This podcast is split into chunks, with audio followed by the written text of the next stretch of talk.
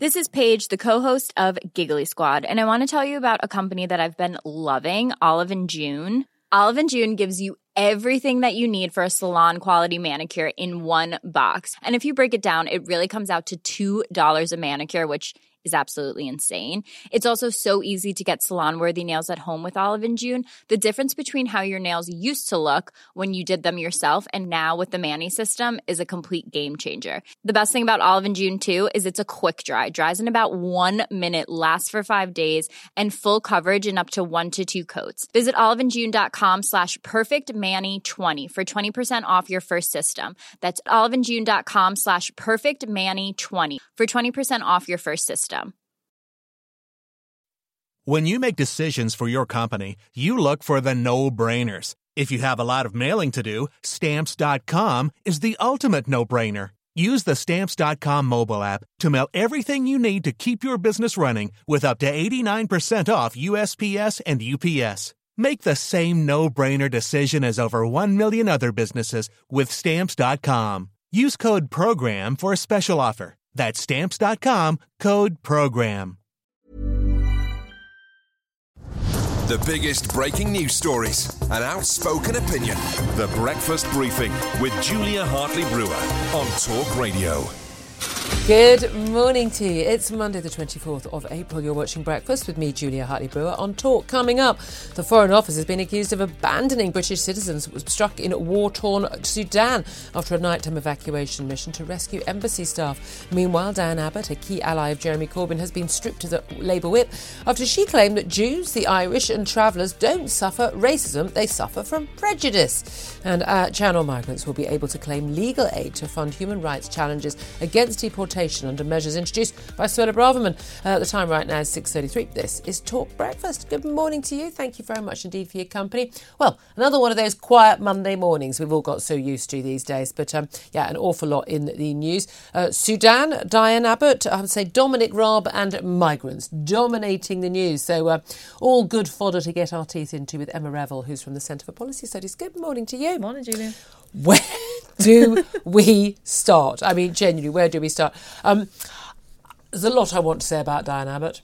Um, I was uh, away, uh, obviously, I'm not on air on Friday, so, so uh, I wasn't here for the Dominic Raab resignation uh, over the weekend. Uh, lots to talk about there, but let's start with what's going on in Sudan.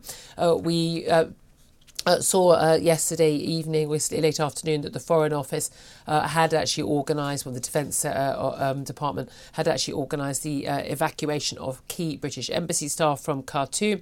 Although, of course, it turns out once again, as we had in Kabul, that actually all the uh, all the main people weren't actually there. So number one, number two, and the defence the defence attaché whatever weren't actually in there at the same time do they have any understanding in the Foreign Office of maybe you have a number one and number two so that when the number one's off, the number two's on duty and vice versa? Apparently not.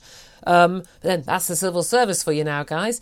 Um, but we, we saw that, uh, that, that, that evacuation at one o'clock in the morning, um, obviously very difficult circumstances. However, we are left with hundreds of Brits left in the country. The, the, accusation is now that the Foreign Office has abandoned them. They haven't learned from the evacuation from Kabul, and there are really big, big concerns once again about you know how this has been handled. What do you make of it? Well, I think the Foreign Office is saying we have learned from the evacuation in Kabul, and we're trying very hard not to do that again. Basically, their their advice at the minute is to shelter in place, and they're working on it. I think it makes sense to evacuate the less essential embassy staff first and get their families, you know, out of the way and then go back for everyone else. But I think it's yeah. a case of working out who is where and the safest route to get them out in the middle of. of but but it's been crucial to find out who you know how many people are in the country. You know, people are not you know having to announce they're going to this country, and there'll be people who are living there who are British citizens. Yeah. I think our biggest concern would be people who are visiting there, and there have certainly been some uh, some Brits who you know they're there for a family funeral mm-hmm. and haven't been able to return. One woman who's uh, been uh, in the media talking about how you know she's basically hidden under her bed for, mm. for the whole day because there's been so much shelling and, and, and hearing screams and explosions around her, absolutely terrified. Um, you know, we expect our government to have a duty of care to, to keep our, uh, us safe, as we would expect if we suddenly, you know, we didn't travel to a war torn country. I mean, I've got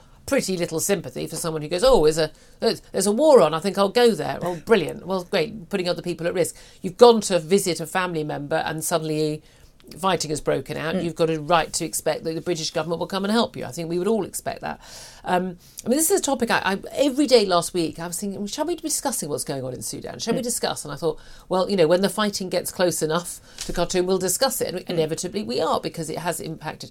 Is there though an- yet another case of, you know, the French and the, the Americans already got their people out. You know, that actually we're slow to act, um, and, and and we just we're just not quite on top of things. Well, I, I think Americans uh, haven't necessarily evacuated US personnel. They're in the same position that we're in. I think Ireland have said that they're working on it. So I think different countries obviously take different, you know, ba- uh, balance of risk, but also different countries will have a different number of citizens within the country, and therefore the challenges are different for each country. Yeah, that that, that is true. Yeah, I think the Americans I think have sixteen thousand in the country. A lot of people saying, why are there why are there sixteen thousand Americans uh, in Sudan? Um, we know you know hundreds of people have died in this fighting. It's a very complicated situation, but it, I mean a fair summary would be you know it's two warring military factions basically um, uh, who are fighting for power, um, and inevitably, by the way, it'll be the, the, the poor the poor and the most you know vulnerable in Sudan who will be the people who are hurting the most Yeah. in this scenario. Um, do you think that we will end up having some sort of evacuation? I suppose one of the things they wanted to avoid was hundreds of Brits sort of arriving at an airport. Not that apparently you can actually safely travel to an airport. They had to, um, you know, use, go in cover of night, coaches, um, military, you know, British military personnel arriving on an American transport plane um, and then basically staying there, you know, for sort of 24 hours to get people together, get them on a coach, lull in the fighting, and get them to an airport with permission from the Rwandan, auth- sorry, Rwandan apologies, the Sudan, Sudanese authorities. Um, you know, this is this is a difficult thing. Difficult to do even with diplomats and their families who'll be, you know, there. They know exactly where they are. They've got all their contact details, and there's a small number of them. Rather harder, probably with hundreds of other people who are spread around the country. Well, I think this is probably what the Foreign Office are trying to avoid the idea that people should sort of head to the, the airport or the embassy or whatever. I think they've said the easiest thing and the safest thing to do for now is to stay where you are, to try and keep as safe as possible. And once we are able and in a position to put a plan in place that we can execute safely, then we will do that. But until then, stay where you are. Well, we're going to be talking to Tobias Ellwood a little bit later. He's the Defence uh, uh, Committee chair, um, and he says they he understands that uh, more than a thousand British people have registered with the Foreign Office, and there may be, easily be a couple more thousand. The question is, I mean, it's only a, lots of people saying that actually there was no way of registering. They didn't, they couldn't get through. They were having to get family members in Britain to try and uh, get through. Uh, talking of which, of using your phone, um, we had the uh, the emergency alarm uh, alert yesterday at three o'clock. I was abroad and I wasn't sure whether or not it would work abroad or not. Would I don't know. Or whether whether it, how how it, how these things work, it didn't sound. Neither did I was with my mum. It didn't sound on my mum's phone either. Did your alert work? Uh, yes, I was on the train. Uh, all, all through the carriage, people were sort of checking their phones and dismissing the alarm very quickly so they could Was get back anyone to. sort of in a panic? I mean, that was the concern, wasn't it? That there would be a big panic. Yeah. And then I suppose everyone talking about, oh, there'd be a big panic, gets the word out that it's happening, and therefore there isn't. yeah, that ra- it probably did uh, as much awareness raising as any sort of government backed campaign. A little bit of Yeah. panic. Uh, Front and page of the Daily Mail. Why are you doing this? that gets your message across quite convincingly. No Yeah. one on the train seemed overly alarmed. Everyone just sort of either let it ring out or dismissed it so they could get back to whatever they were listening to. Yeah, I mean, I, I, it's quite interesting though. I think something like 10 million phones didn't ring Mm. that should have. So that's kind of the point of a test. We're in Elon Musk territory, rapid disassembly or whatever territory, where you need to know that it doesn't work Yeah. on one particular. I think it was O2, wasn't it? It doesn't work on that network, so Yep. you need to know that. That's the point of testing it. That's People said, of- "Oh, it was early, it was late, it didn't work for me." Well, that's that's why we did the test. That's what it's for. And that that is the whole point, isn't it? There's no question at all. Right, there is lots more to talk about. I want to look, look at the uh, front pages uh, as well, but we need to talk about Diane Abbott. We need to talk about Channel Migrants, and there's so much to talk about there. Let's start with Diane Abbott. Um, Diane Abbott being Diane, I mean, Diane Abbott went, went Diane Abbott. That's what she did, didn't she? She wrote a letter to the Observer um, saying that, I mean, basically, she's angry. She's angry that people are, are saying that Jewish people, travellers, um, uh, and uh, and the Irish uh, suffer from racism and have suffered from racism historically. Um, and her point being the report last week that said actually in terms of people actually suffering prejudice, suffering text, actually it is this group um, that actually suffer more more issues than than black people in this country. That you know that's what the report was suggesting. She's saying you know her argument is that these people, the same as red-headed people, uh, suffer from prejudice. And yes, they may suffer prejudice, and that's a bad thing, but they don't suffer from racism. And they and, and she she made a point about sort of you know there weren't there weren't Jewish people on black slave ships being ran being manacled on on, on, on slave ships, um, and and not told to and Jewish people weren't told to sit at the back of the bus in America. Um, just just how wrong was she?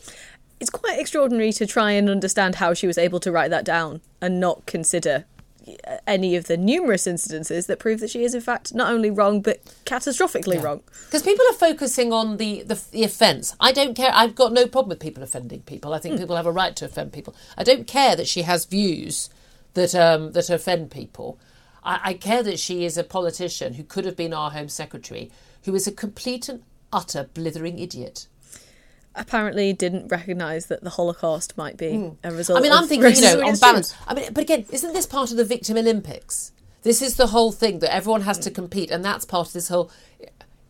I mean, sorry, I'll wake you up on this one. Intersectionality. This is a big thing for people who are obsessed with race. The, the anti-racists who talk about nothing but skin colour and only see skin colour. They don't judge people by their character, what they say, what they do, but by their skin colour. Whether you're a victim or or an oppressor, by the way, I'm, I'm, I'm an oppressor because I'm white, just in case you were wondering. Um, and, and, and again, but there's a, there's a hierarchy of who is in, you know, so all Muslims very high at the top, Jews very near, very much at the bottom, mm. apparently, because they look white. Mm. That's, I think that, I think that's the argument that these people are making. And it's just, it's just so extraordinary. Dan Abbott has a has a constituency in central London, Hackney, where there there are two anti-Semitic attacks recorded every week it's just it's it's quite I read it quite early yesterday morning, and it was quite difficult to wrap my head around just how she yeah. got to the that yeah. draft. But well, this is the thing. She later retracted and apologised. Mm. She no longer agrees with her own views. Apparently, this letter to the Observer, which she she wrote and printed or emailed and said was was actually was actually um, uh, just a first draft. How, have you ever written a first draft of any letter akin to this? No, I've I've sent the odd, you know, uh, first draft by accident, but never one that contained anything remotely close to this. It's no. astonishing that she was able to write it down. Yeah, exactly. I mean, is it better though that we know that she thinks this? It's on paper in black and white. We know that this is what she thinks. I, quite potentially, yeah. I think what was interesting yesterday as well is, is how quickly Labour responded. Yep. Uh, you know, withdrawing the whip pending I mean, an investigation. Someone would have been delighted to do that. I, I, think it shows just how much the Labour Party has moved on these issues in the last few years, though, because you can see a few years ago this might not necessarily have got the same response. I don't remember at any point Keir Starmer speaking out against uh, Jeremy Corbyn or, or Diane Abbott and things they were saying and doing. It seems to me very, very clear that he was quite happy to have these people elected to two of the greatest officers of state while he was Shadow Brexit Secretary. And that's something that's asked of Keir Starmer quite regularly, and I think it's right to ask that question. But I think it's also right to acknowledge that it, he's now know, acting. Yeah, yeah. But he was happy to put them in government. That's yes. the bit that bothers me. But there we are. Lots more to talk about, including the migration bill. At six forty-four is the time. This is Talk Breakfast. The biggest breaking news stories and outspoken opinion. The Breakfast Briefing with Julia Hartley Brewer on Talk Radio.